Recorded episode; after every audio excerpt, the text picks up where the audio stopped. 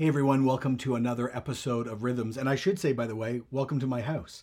Uh, we're recording here these days. Here's the question I want you to reflect on today. Wonder if everything goes down. You're like, John, it's already gone down. No, no, no.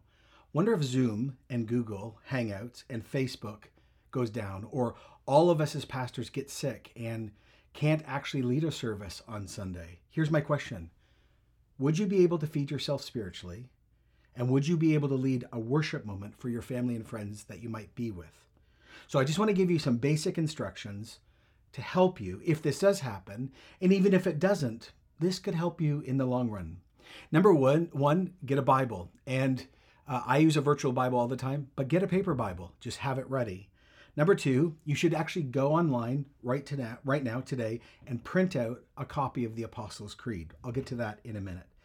And here's what you should do if suddenly you can't access a service or everything went down and you wanted to worship God day in, day out, what we call walking with Jesus, or actually run a service, uh, start by worship. Uh, literally, turn on music if you can, if there's no power outage, and, and worship with some song or, or read. Uh, one of the best things you could do at the beginning of a service is open the Psalms and just begin to read through them, one a day or one a service and just say it. By the way, the Psalms has been the hymn book for the church for 2,000 years. The next thing you should do is do the Lord's Prayer. And you probably have prayed it before, and you should repeat it. And then just don't forget worship God. Take a moment. Say, Our Father who's in heaven, hallowed be your name. Like literally worship Him. Thank Him for what's going on in your life, right? And then be honest. Ask for His kingdom to come on earth as it is in heaven. Pray for His will in everything you're doing and then confess your needs to Him.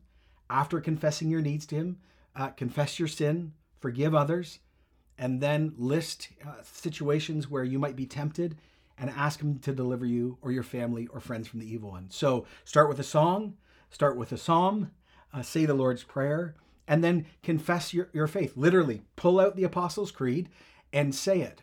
And by the way, uh, we'll attach this uh, connected to this.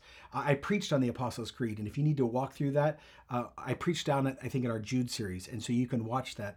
But the Apostles' Creed is what we all agree on for 2,000 years. You need to confess this is true, because in the middle of it, it says, We believe in life everlasting, we believe in the resurrection of the body. And lastly, just choose a book in the Bible. You can Mark or John, one of the Gospels, and divide it up for 30 days or 30 weeks and when you do it, here's the questions you need to ask What does this passage say? What does this passage maybe mean? What do I learn about God? What is God telling me? Uh, am I encouraged? Am I strengthened? Is there any sin I need to confess now I've read that passage? Uh, how does this apply to my life? And maybe what does God want me to share with someone?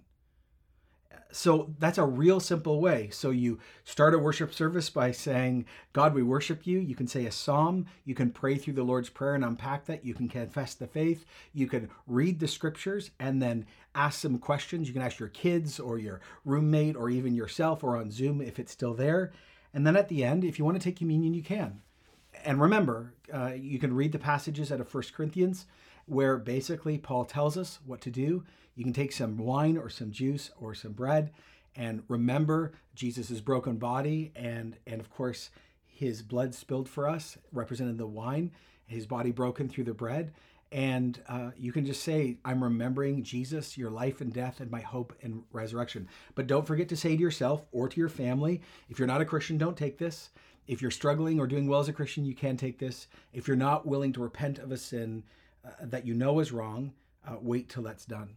But this is just a very simple way for you to think about running a worship service in case everything uh, went down. And even if it doesn't, and it probably won't, this actually could be a really significant rhythm for you to get involved in your own personal life, in your walk with Jesus, or in community.